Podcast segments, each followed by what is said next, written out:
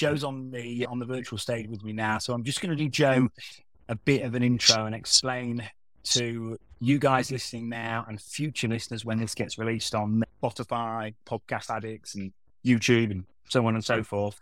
This is why I've been trying to hunt Joe down on behalf of the listeners. But uh, so Joe started off as a technical support specialist back in 2005. Joe then went on to be a team lead and system engineer at Info Structures Inc. Then moved on to be a cybersecurity slash security solutions engineer. That was at Evolver. He then went on to be a cyber threat unit and system security professional at Dynastar Professional Services. Then Joe became a travel red team penetration tester slash ISSO for Intricez. And then Joe moved on to be a cybersecurity engineer. Then Joe was a senior penetration tester at E Management. Then moved on to be a, a senior pen tester and web app pen tester at Amux Technologies. And then Joe was head of offensive security and development active cyber. Um, Joe has also been a professional mentor and academic advisor at Battleship. Then has also been a freelance principal penetration tester for next gen red team, and that is currently a position that he holds today. Also, another position that Joe holds today is an ASC Cyber SEAL, and that is for Agile Cybersecurity Solutions. That's also on a freelance basis. And another, this is all simultaneously these last three, by the way, uh, guys and girls, busy chat. He's the director of offensive security, innovation, research, and advanced testing OnDefend. That's in Washington, D.C., and that's a full time position. So Joe, you're clearly a busy chap. How you doing, mate? I'm doing well. Yeah, my, I, as I call it, my my primary day job here at OnDefend, and then of course, folks ask me to either be an advisor or help them build their red team with my network, and and then so I join them in a capacity and try to help out in the best ways that I can. But oh. again, being as busy as I am with conferences and mentoring and everything else, it's one of those things. I give it my best effort, but I make it very clear that they're results driven best efforts. Yeah, very good. And I'm really looking forward to unpacking your journey, Joe. I think for everyone listening, what we're going to do is really unpack Joe's journey. There's, there's some kind of unique elements to it. There's a lot we can learn, obviously, in terms of the professional mentoring and self development that really ties into the per- career progression piece. So I think there's a lot the listeners can can get. The, the place I'd like to start, Joe, is I've done you a bit of a bit of an intro, but if you can tell us what you've been up to and what you're up to career wise, if that's okay, my friend. Yeah, absolutely. So the thing that right now I'm doing primarily again working on a lot of malware tradecraft stuff over here at OnDefend with our breach and adversarial uh, emulation tool, mentoring a lot. I actually just got back from this weekend was in Philadelphia at I'm gonna try to pronounce it Spanish appropriately, Raices Con, Raices Con, Raices, Raices Con. I keep rolling my R's a little too hard. It is a conference, a first year conference here in the US in Philadelphia to get support for the Latino, Latinx communities to get more more folks in the cyber period. And one of the targets of that conference was, of course, the Hispanic Latino community. And then before that, weeks before that was Hack Space or Hack Red Con out in Louisville, Kentucky. And then I'm hitting all the other conference circuits over the summer, things like that. So I do the Mentor Village, which is a new thing for me. So I, I took my capabilities and went on the road with them, as it were, and have been doing at the Mentor Village where I do resume critiquing, mock interviews, and then I do pre pre interview interviews. And those get to be interesting because people have never had a pre interview. And usually, what I try to do in those is try to encourage folks, right? It's more of a hey, let's correct some interviewing behaviors. Let's mm. correct mm. some words that you may or may not use during your interview. And then mm. let's really hype the person up. Uh, the biggest thing that I see when folks get ready for those things is they really bum themselves down. And I'm like, no, let's hype you up. Let's get you excited. Let's, but let, not so excited you're physically gyrating or okay, hi guys, but let's get you feeling good that this next phase, the things you're going to be doing is going to be the next step and, and first potentially the first step or the mm. next step in a long career. Brilliant, mate. Thanks for that. You, yeah, yeah, we've got a podcast plan that I was going to follow, but I'm, Joe, I'm not going to follow it because you're sparking questions off in my head straight away. Absolutely. Pre-interview, if I'm listening now thinking, what, I'm interviewing now or I'm about to, I'm applying to various cyber different jobs. Maybe I'm listening in the future on Spotify or maybe I'm listening right now in this chat room. I'm thinking pre-interview, what's that? How can it help me? Any tips? Oh, absolutely. So again, uh, I try to. It's one of these weird things. I've learned a lot from marketing and research and things like that. So when I try to get folks to even get to the interview, I start talking about, hey, touch points like marketers would do. Hey, uh, first add the follow the company on LinkedIn, add the company on Glassdoor, follow the company on Glassdoor. Somebody's going to get a notification then and engage with the staff. Go ahead and add if the person's in the position you want at that company, add them to LinkedIn, add them on social media, Twitter, if they're out there, if they're one of these people who post to Twitter, try to engage with them. Add the HR folks, the staffing folks, the folks who might be the recruiters who might be seeing your resume come across their desk. Add them and then go ahead and then finally engage in, hey, I'm wondering if you have any jobs open like this. Even if you know they do, asking that question is another touch point. If they send you a direct link to it, fantastic, apply. And then you come to, and that's when you cut, that's the next step. You come to me for this pre interview. And so I say pre because again, that's where I try to get you all hyped up and make you feel good. Then the pre interview, if the, if I feel like the folks need a pre interview, I'll do that now to explain exactly what that is. I'll slow mm-hmm. down a little bit so people can hear me. So when I do the pre interview, I'm really trying to see, I'm going to ask them some HR style questions. I'm going to ask them some technical style questions. I'm going to ask them some personal style questions. And again, within the realms of what I would see or hear or that I've been through in interviews myself. And what I'm going to do is I'm going to listen to their response and then I'm going to give them a, a kind of quick critique. Hey, that's a really good way of saying that. Or hey, that's not a really good way of saying that. I like to try to mix up folks' action verbs because a lot of people they'll use the same old, oh, while I was on a team, I did some cool things. I'm like, wow, that's great.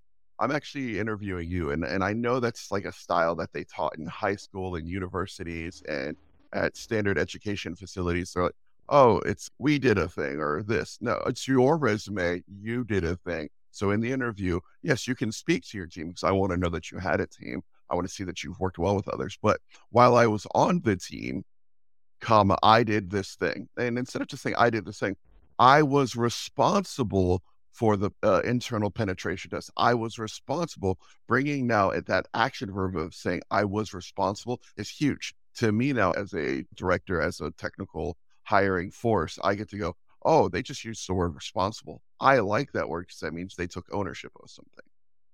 So cool. I try to encourage those kind of action verbs.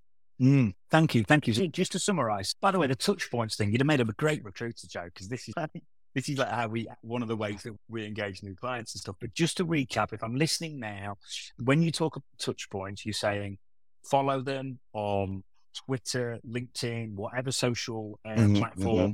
your target employer is on. We're going to add them on LinkedIn. We're going to add HR folks, talent acquisition folks. If it's a smaller firm, we're probably going to want to add maybe the founder and stuff like that. If it's larger, definitely talent acquisition and, and HR. Yep. And then just when we came on to the next bit, you mentioned it, would I be running to summarize, Joe? We're really talking about trying to quantify the benefits to the employer in real terms. So talk about what you actually did to benefit your previous employer. Is that Eggs. Exactly, exactly. That's one of the biggest things I can tell people to do is that when I go when I review resumes nowadays, right? The first thing I say is imagine this as your personal Amazon product page. I need mm-hmm. to know within those first 10 I, I see a title, I see a header. That's great.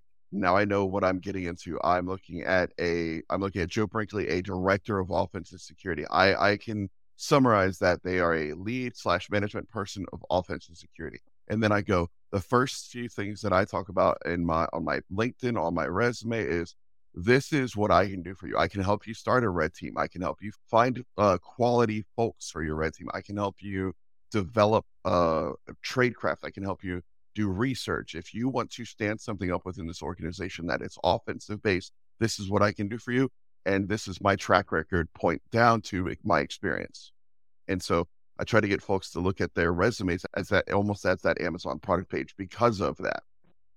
Thanks, Joe. And also, just the next point, you mentioned about hyping yourself up. So if I'm sat here thinking that sounds great, but um, I'm not overly confident. Maybe I've got a bit of imposter syndrome. Maybe I'm just like not that comfortable in hyping myself up or talking mm-hmm, about mm-hmm. myself. But, but, but any advice for that? And also, we mentioned a bit something about balance there because we don't want to come across arrogant, but at the same time, we want to be able to sell ourselves in the most effective way possible. So, any tips for, for maybe bringing me out of my shell, and also any tips for getting the balance right when it comes to that hyping yourself up?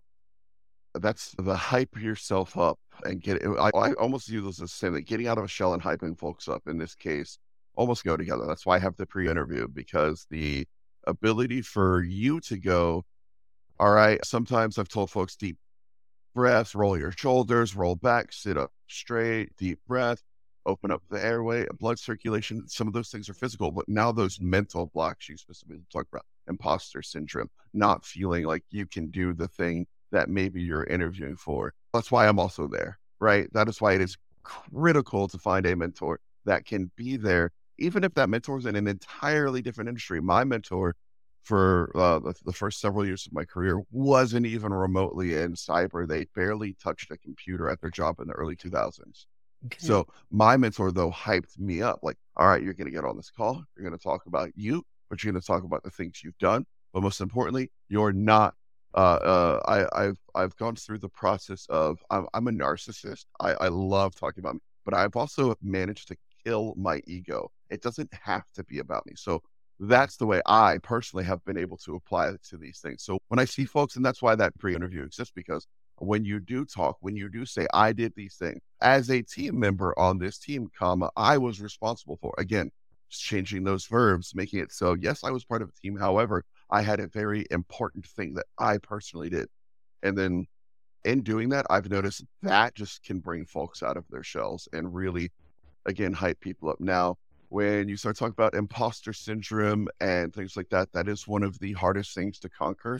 I myself, 20 years plus experience at this point, almost at this point, I have not been able to conquer the ability for me to say, I I can do the thing. I take a deep breath, I close my mouth, and I get up on stage every time I do it. And then the first 30 seconds I'm on stage, like I'm grabbing onto a podium, I'm looking at all these people and I'm going, all right. Uh, you've told yourself, me, I've told me that even if this room was empty, I was going to give this talk. The fact that the room is half empty, half full, I, I go half empty, you know, it's half full. The room is this, that, the other. I've really pushed to, again, change my view on when I go to talk to people that people are here because clearly I have something to say and they want to hear. And I always tell, and this is the other thing is this is why it's important to get one of those kinds of mentors that can really be there for you is I always tell anyone I mentor, even who anyone who has a conversation with me, and they're like, "Wow, you're amazing." But I go, "Hey, but Thomas, you have something I don't know. Why don't you talk for a little bit? I want to learn something from you. Don't go out of your way. Don't find a thing that you're like, oh, I'm really niche in this one era of Pokemon cards or something like that's really cool. But keep talking about the related topic because then I bet we'll discover something. I'll go, huh, I never thought of that. I never knew that. I've heard of that, but I've never dug in. And that gives me the ability to now conversate with you and bring you as this, instead of just this relationship where you feel like I'm this pedestal, I'm way up here, unobtainable status. You know, we are the same. And I'm going to elevate you with the things you know. And that's, again, the point of a good mentor. Yeah, definitely. Thanks, Joe. I tend to find as well when you approach people higher up, because not many people are approaching them, or not as many people have got the confidence to approach them. It's often a less crowded area. So sometimes if you go into to your side director level, Joe, if you talk to CEOs, founders, directors, I sometimes find that it's sometimes not as competitive. So um, it sounds maybe some people uh, would think it is. I find that the opposite is true. But thank you. Thank you for that, Joe. It's a great answer. And I know the mentoring aspect, one of the reasons I think we connected so well when we first spoke was you clearly passionate about mentoring. Obviously, you value value the importance of it. I know you're always looking for people listening. Joe's all Joe's on the lookout to, to mentor people. It's a, it's a genuine something that, that, that he loves. Can you tell us a bit more about Mentor Village um, and, and, and anything to do with what you're doing when you're looking to people to mentor and how that could help the listeners? Absolutely. So if you see a local conference and they're looking for villages, I'm glad to always appear and try to be there within reason. Again, I, I'm it's a thing I'm doing out of the love of the labor of love, right? There's no sponsors for the Mentor Village besides myself, my, my community, Dead Pixel, and my company, OnDefend, with the graciousness, the PTO, and things they help out when I go to some of these conferences. And it's always, there's always the ability to say, hey, can you come here and mentor? So the point of the village is to do it in person. And then I take it that relationship because we usually have 20, 30 minutes. You're wanting to stop by a table or booth and then go to the other tables and booths and talks.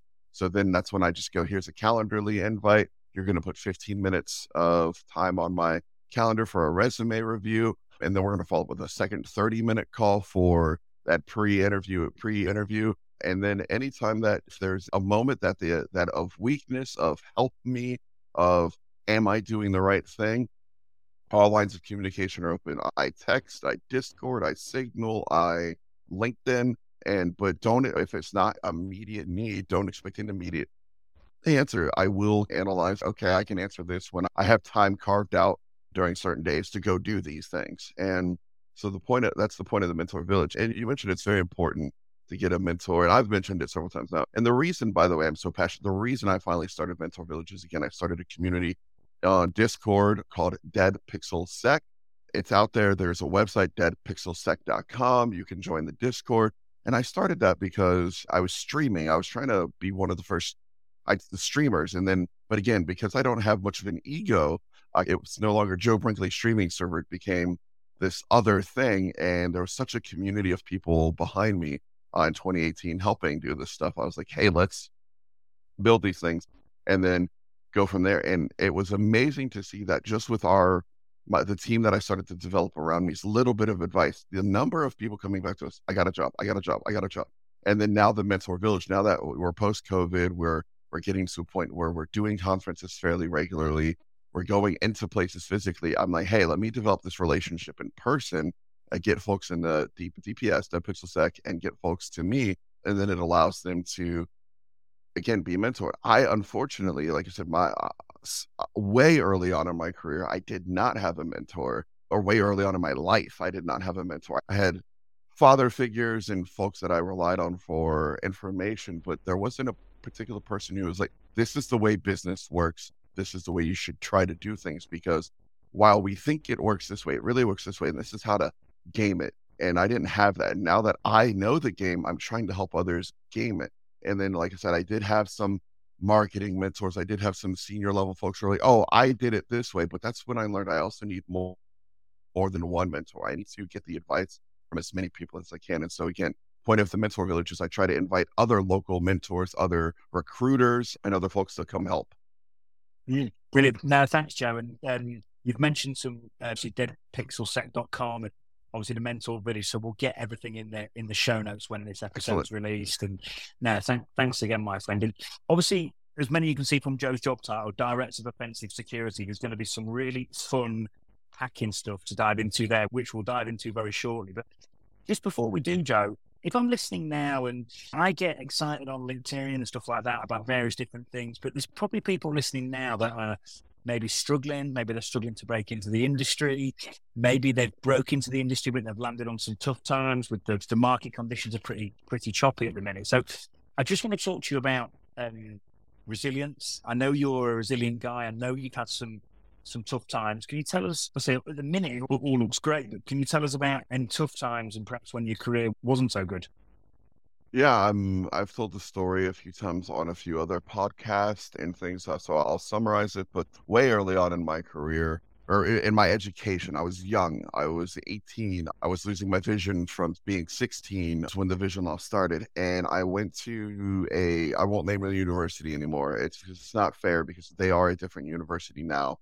They're different people. They have better people at I went in and I was doing a program specifically for folks who've lost their vision or just the rehabilitation capabilities. And the I guess the person I was reporting to for my intake used the words like, oh, you'll never make it in this industry. And again, from then till 21, I didn't. I even though I had plenty of skills, I've been hacking, I have been defending, I have been IT, I've been installing Linux, Windows, is building hardware. And I was like, oh, maybe this person's right. Um, that's my key one. Again, I've talked about it before. Always wanted to talk about it a little bit more. But some of the other difficulties was, again, you mentioned when I was at Travel to Team ISSO, there was an abrupt end to that part of my career when a second company had come in and won the work because the company I was with actually wasn't supposed to have some of that work, but we were in place and ready to go. So I applied to said company, got got a sign on bonus, got a, a letter of intent to hire, it was this great day. I was getting a, a, sufficient raise. I go in, I go to put my two weeks notice in, and I was told that, oh, you're not supposed to be able to do this, by the way, not by somebody at my company, not by the company that I was going to, by a government employee who's who frankly I have come to find out after years just frankly didn't like me because I wasn't one of the people that they could tell to do something and get away with it uh, to a degree and I was always like, hey, I'm not supposed to be doing these things. This is supposed to be a federal employee's role. I'm doing things like way above and beyond my things here. And she took it upon herself to make sure by the end of that day I had neither job. And that was that was devastating to me because I thought I was really progressing. I thought I was gonna go be doing this thing that I really like doing. And by the end of the day, I didn't. Fortunately, again, because I've built up that network, I had used these skills, these touch points to get in touch with folks I was able to get a job shortly thereafter. I, I went back actually to that company Evolver you mentioned for about a year and was able to keep my feet and job going. But it took me about a, a week and it was very demotivating. Am I doing the right thing? Should I be doing these things? And ask myself that question a lot, almost every day. Yeah, mate. And listen, fair play to you, Joe, to, to keep going. And I think obviously that resilience piece and stuff like that, it, it, it counts for everything. And I think when people just see that you, you're just not giving up in terms of, if we're just talking about offensive security and hacking, an mm-hmm. absolutely prime characteristic, as as you'll know, is just persistence, resilience, and and a willingness not to give up. You just can't have a quick look at an environment and then shoot on to the next. Absolutely. Thing. Yeah, you've got to you've got to push and push. But another good analogy I heard is as long as you keep going, you'll be okay. If you give up, that's the only time you you won't succeed. It's a bit like the, absolutely. Yeah, it's it's a bit like the, the best one I heard was it's a bit like the stock market where if you look at the stock market over like a 10, 15, 20, basically a long term period, right? it, it, always goes up. But if you dip out or you try and get in and out along the way or try and make a quick buck or don't take a long term vision or give up, that's when you lose money. But if you're prepared to do it for the long game, not give up, show ultimate resilience and persistence, and anything that's worth having is worth fighting for. And listen, it's nice to hear that story, mate. And again, good on you, mate, because like I say, you deserve the success you get. And it's easy to look at you now and just go, ah, it's all right for him. But I, I know it's never, I know it's never that straightforward, mate. So I think it's good for the listeners to hear that as well. So thanks, buddy. Uh, yeah, all good. Uh, anything else on the resilience piece, Joe, or have we covered it? Or I'll just say you're right. One of my favorite, one of my personal favorite quotes. I don't know if I've quoted it from somebody else, but yeah, I decided that watching other people in my position going through rehabilitation services and things like that, I couldn't fail. And so I decided failure was not an option. And that was mm. my personal quote was like, mm. I cannot fail here. Even if I fall, I get back up and I keep going and we keep going. So uh, that's cool. my uh, story on resiliency. Cool. Wicked. So this is a question actually I'm in a bit in a selfish way. This is a question for me, but I know it'll help the listeners as well. I know you're obviously mega uh, hacking. What kind of like really cool learning material when it comes to red teaming or any aspect of offensive security? What online learning material should I be checking out? Maybe not right now, maybe after this LinkedIn Live. Right. after you listen. For offensive security, like I, I can really help people with that. Again, that's my passion. It's my forte. It's my it's, it's my muse. It's my music. It's everything to me. I'm very offensive. Yeah. Um, and I think, you know, to me, it's the hack the boxes, try and hack me, the offensive security, proving grounds labs, the it's all of those things. At blogs, it's still a ton of self research unless you really do a try and hack me path or hack the box path. now that they're doing certifications and, and Mm. education through that. I use to craft my tradecraft. Again, I depend on a lot of my other tradecraft engineers too over here at OnDefend. We spend a lot of time working together.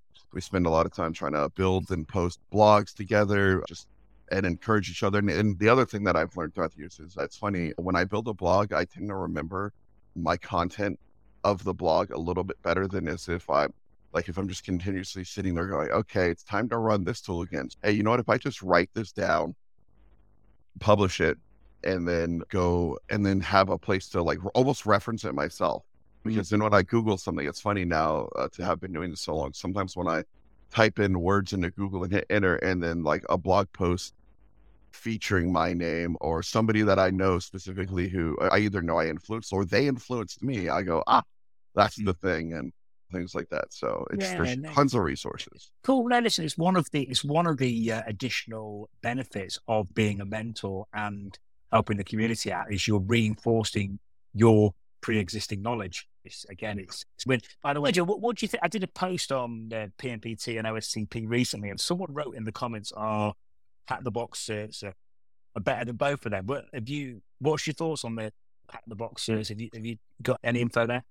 I haven't taken it myself, but the examination I've done of it, I, I think it's a mighty fine cert. The Mm. way that I will say with education certifications and especially around pen testing go is mm-hmm. that the OSCP is going to be always the de facto premier certification. And that's uh, everybody who who gets in the field who can say, I 100% can, in fact, do a pen test has mm. an OSCP.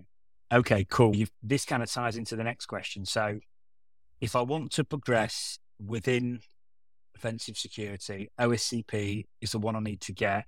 What tips have you got for me? Absolutely. Again, it's all the education. I do suggest it's play the building game, right?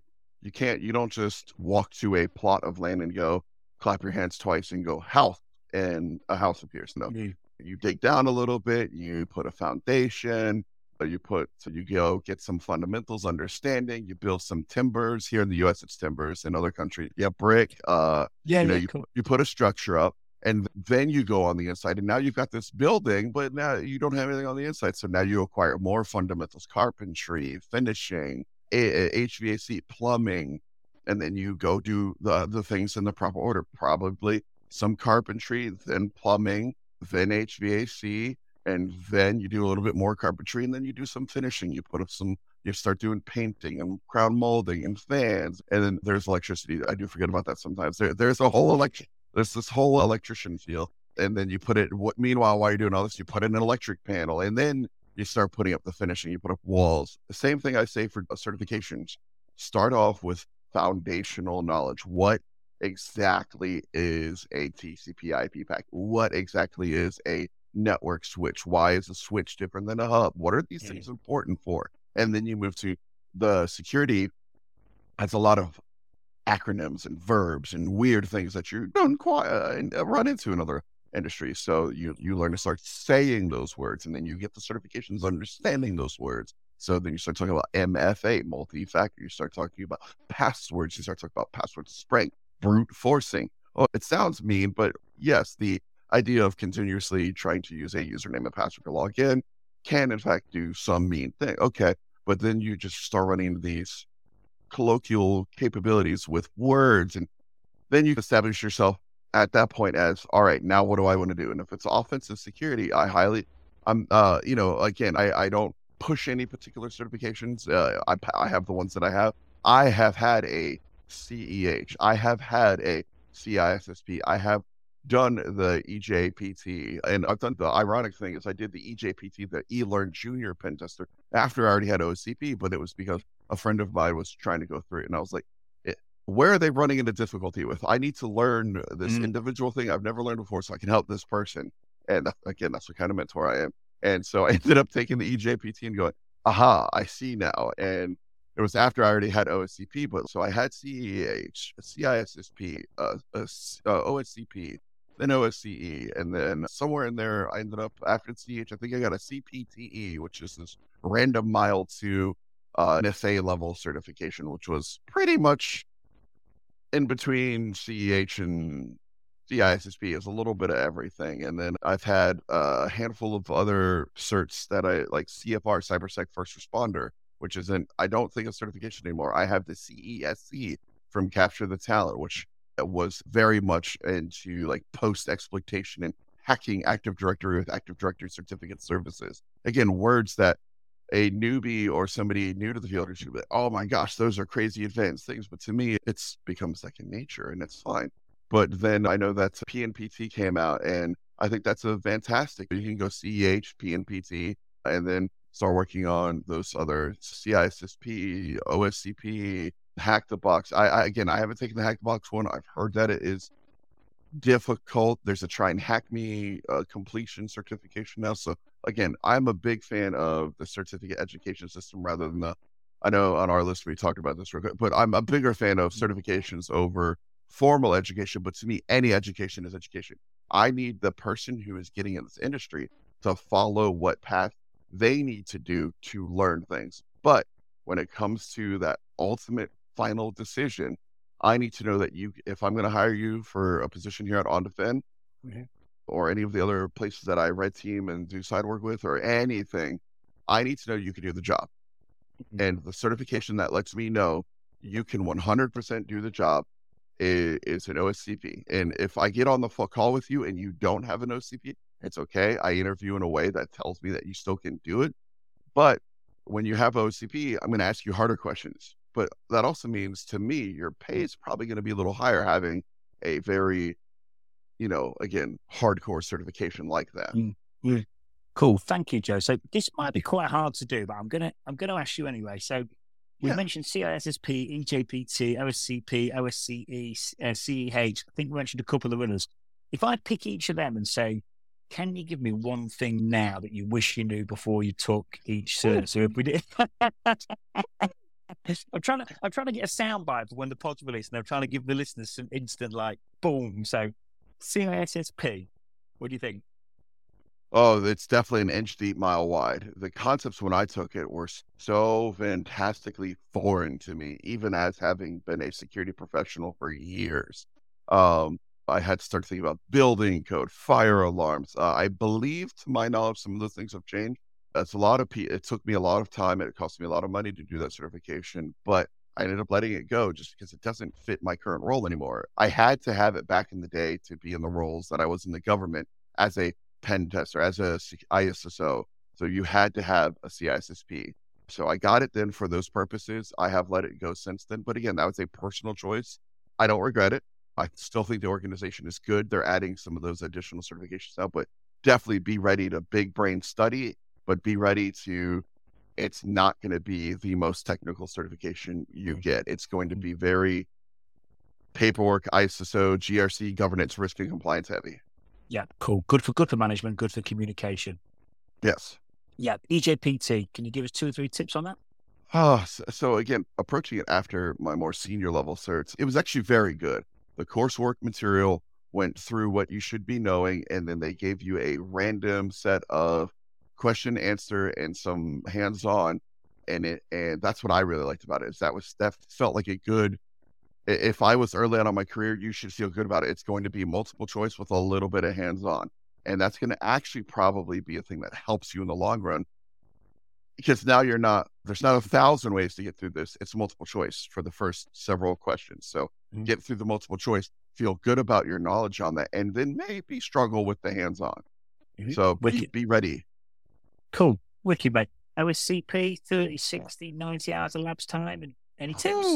Uh, I wrote a whole blog on this once. I pasted something like 92 links wow. and said, yeah, and it was like, hey, to me, to guarantee pass, you're going to need to do at least 40 boxes. You're going to need to spend the whole 90 days in there. I need to see you pop the admin network, the user network, and the regular network. And people were like, oh my God. And that's what I was told to do. I tried to mimic it as best I could. I probably got closer to 26 boxes and but uh, you need to do a large number of those boxes and now there are guides TJ Null good buddy of mine puts mm-hmm. together the hey oscp most like list for hack the box so before you get in go read those before i got in blocks and that's frankly doing a ton of hack the box doing a ton of try and hack me. Try and hack me, I believe, has a whole OSCP path.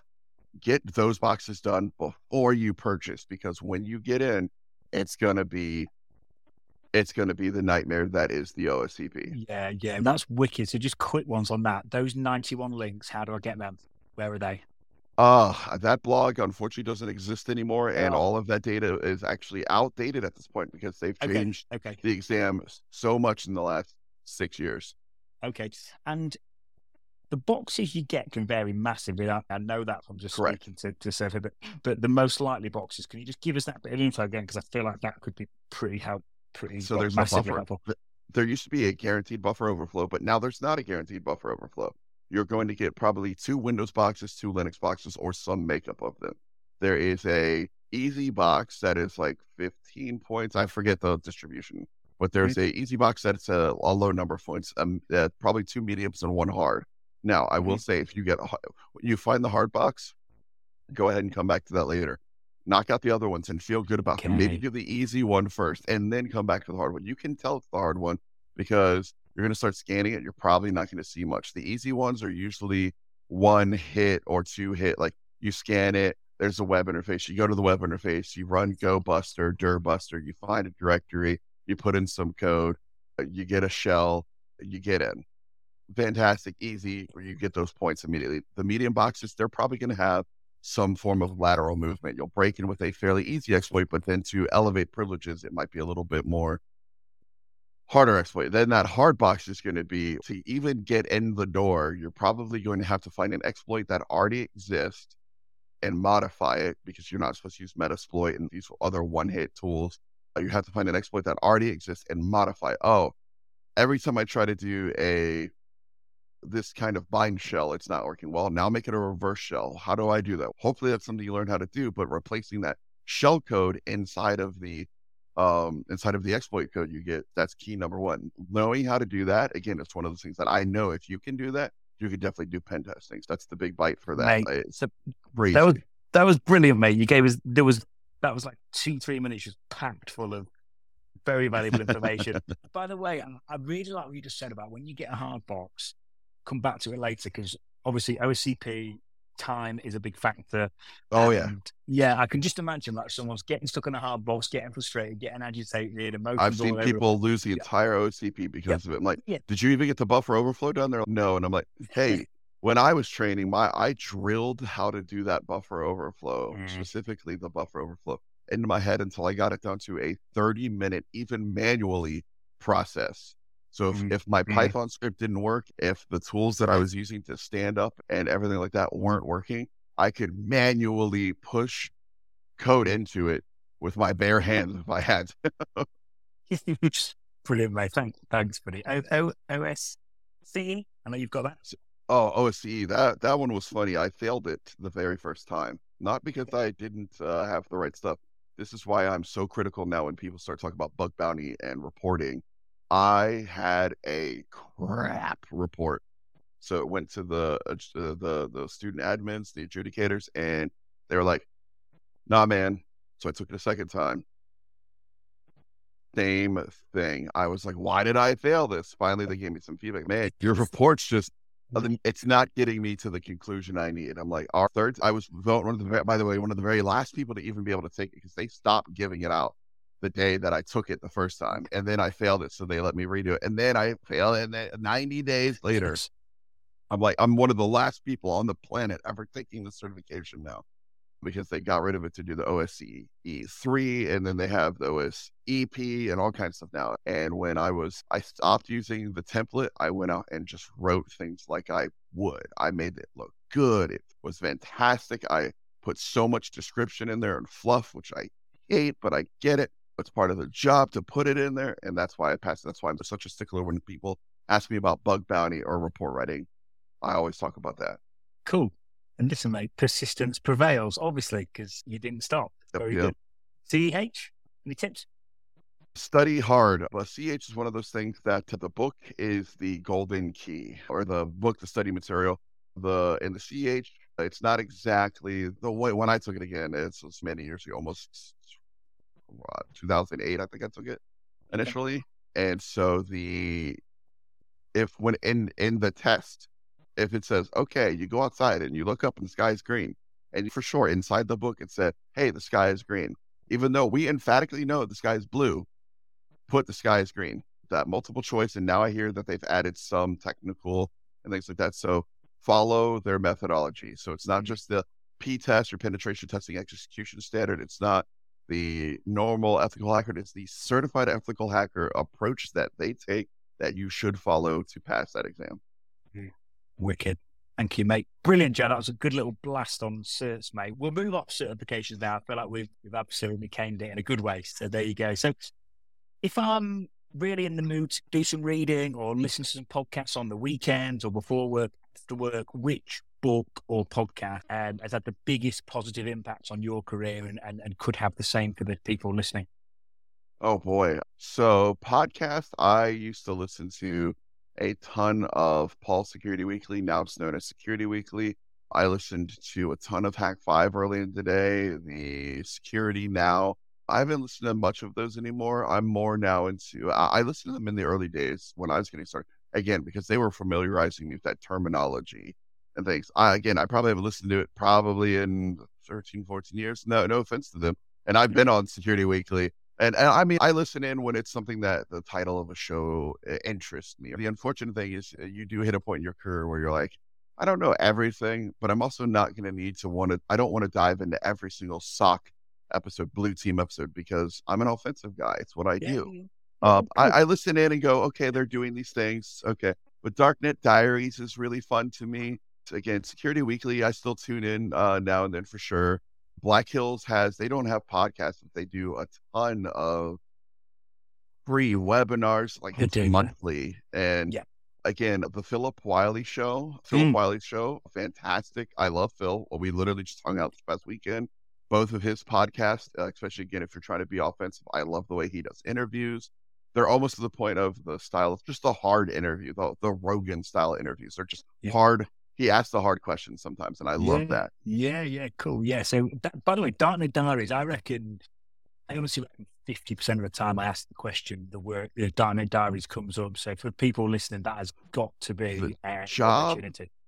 the job they do over there is so phenomenal in production in understanding and the when you find out that they not only they don't just go out there find a person hey you've done some cool stuff come interview with us no they find people that they can legitimately verify have a potential criminal record an open case a pending information like how much can you prove that you actually did this thing now, there's been some cases that that they were very much misled. A, a somebody created a very detailed paper trail for a significant period of time to be God. some of these things, but it's only happened once or twice out of almost hundred episodes. So, Wow. like, it's they do a lot of it's like that journalistic level podcast. Mm. Books, I listen to a lot of books. Again, I don't read much visually impaired, uh, but I listen to a lot of books, a ton of sci-fi, fantasy. But when it comes to other books, I'm sure I can't say it fully on here but a very good book on F Yourself Mm. came along, and I've listened to that book in several iterations of it, folks breaking it down. I've listened to certain other like success books and just Mm. again things to try to always evolve myself and make sure that when I do feel imposter syndrome, when I do feel these things, that I find the ability to pull myself up. Because again, not having a direct mentor now, just again, people I learn from at this point in my career, it's tough. But again, I have friends who will tell me, "Hey, you're doing good still," and and just that reinforcement to me is Mm. good enough. But still listen to a lot of the success books, so I can talk to myself and go, "Hey, we need to have a conversation here. What Mm. you did this week was, it, it's not on par with what you can do. So next week we're gonna double down. We're gonna get all this work done. We're gonna get all these projects done. We're gonna start a mentor village. We're gonna start touring the country. We're gonna do all these amazing things and." okay, hold on. Now we need to set realistic expectations as other books tell me to do. Okay, we're gonna we're gonna go to cons where your friends are who they invite you.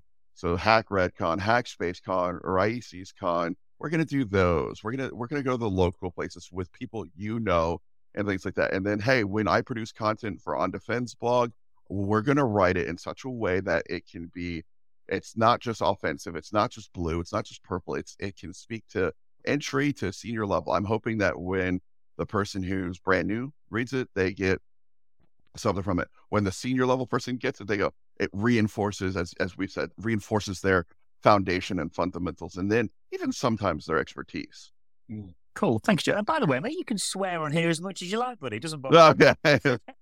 the un unfuck yourself book is fantastic.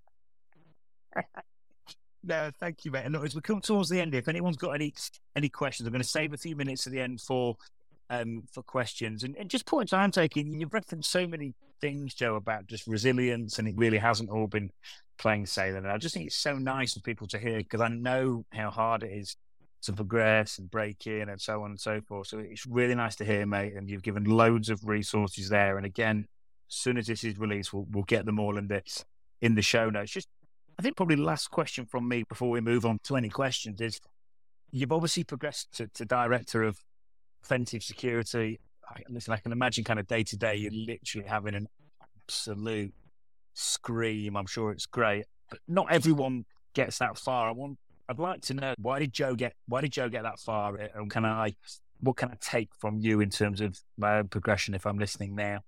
Yeah, it was at my prior place of employment. I had a group of guys. They things went where they went with them, and I, I got to be a director there for a period of time, and they moved me to a head of, and then it just didn't work out with that firm. So I went. I came to OnDefend. It was funny because I applied everything that uh, I was telling you about. I when I chatted with, I'll, I'll name his name, Ben Fink, the COO, a CTO, COO, and I was like, Ben, this is what I can do for OnDefend. I literally pitched it to him. And then, and I came back, and what of that do you want me to do? And he's like, all of it. Let's go. I love it. And it was great because I was interviewing for a lot of the top firms at the time Red mm. Siege, large security, TrustedSec. I, I, had been trying to get, I had gone through secure ideas, just all these folks who I had admired throughout the years and I had developed relationships with. I reached out to them and was like, I am not doing so mentally great at my current position. A little bit of burnout, a little bit of too much stress. They, it's just not. This place is no longer what I want to be involved in. Help me. And each place I, I, I did, I sold myself, and by the end of it, I had so many job offers from all of these fantastic companies. And the reason I settled that potentially the lesser known uh, at the time OnDefend was because Ben offered me something that nobody else was offering me. Everybody else was like, you do pen testing all the time. You to do some research. But Ben was like, I want you to do research. I want you to do adversarial, uh, understand the reason adversaries do these things. I want you to do threat understanding. We're going to do a lot of purple team stuff. And by the way, we're developing this product blind spot. By the way, ironically named from the blind hacker. I don't know if you knew that, Thomas. My my my handle on Twitter is the blind hacker because of the visual impairment. But then we came over here and he had a tool called Blind Spot. Kind of not ironically named because it was named that before I even came out of the company. and there's this breach and adversarial simulation emulation style tool, premier level. We're, we're getting it there. We're getting it there. And the idea of building tactical capabilities into a C2 and adversarial simulation framework became something that I believed in so very much and loved it. So we did it. And I joined I joined OnDefend and I have been like you said, I every day I wake up, I know I have good teammates. I work with a good company where we're building out our social media presence now. We're doing all kinds of cool things with OnDefend and we're trying to be I don't want to say the next Black Hills, but we want to start giving away mm. some uh, information and blogs and building out our resources again. So that way, as folks come into the industry, maybe we do get to be referred to. And since they're helping me with Mentor Village. They're helping just encourage me and continue to have me grow. And the, from an actual company perspective, that is stellar to have. That is stellar to wake up to. That is stellar to work for. There's never been a time that I have felt bad about myself since since being on board. And so, really, that's why I did that. Yeah, wicked. Thanks, mate. And look, and OnDefend, I was saying before we hit go live, like OnDefend, like they're reposting this event and stuff like that. And they've done like the most promo for a company for a LinkedIn Live. So shout out to OnDefend. Thank you for that. And Joe, you just mentioned there APT kind of adversarial threat research and threats in the wild and use that yeah. word C2 framework. And I could probably ask you another 10 questions off the back of that, but I won't. I won't. I'll I, I will answer yeah. personal, visual, about my visual impairment. I'll answer any questions you guys have or just about hacking, resources, anything you guys want. Again, if you don't ask it here because you feel embarrassed or anything else, Again, feel free to reach out to me on Twitter as the blind hacker, Joe B. I'm on here on LinkedIn as, of course, Joe Brinkley. I am on some of the other social medias as Blind Hacker. Feel free to reach out to the OnDefend team via our LinkedIn page, our Twitter page, or our, our websites. Again, if you want to do a mock interview, reach out on here. I'll get you a link. Uh, Wicked. All that. Let's go.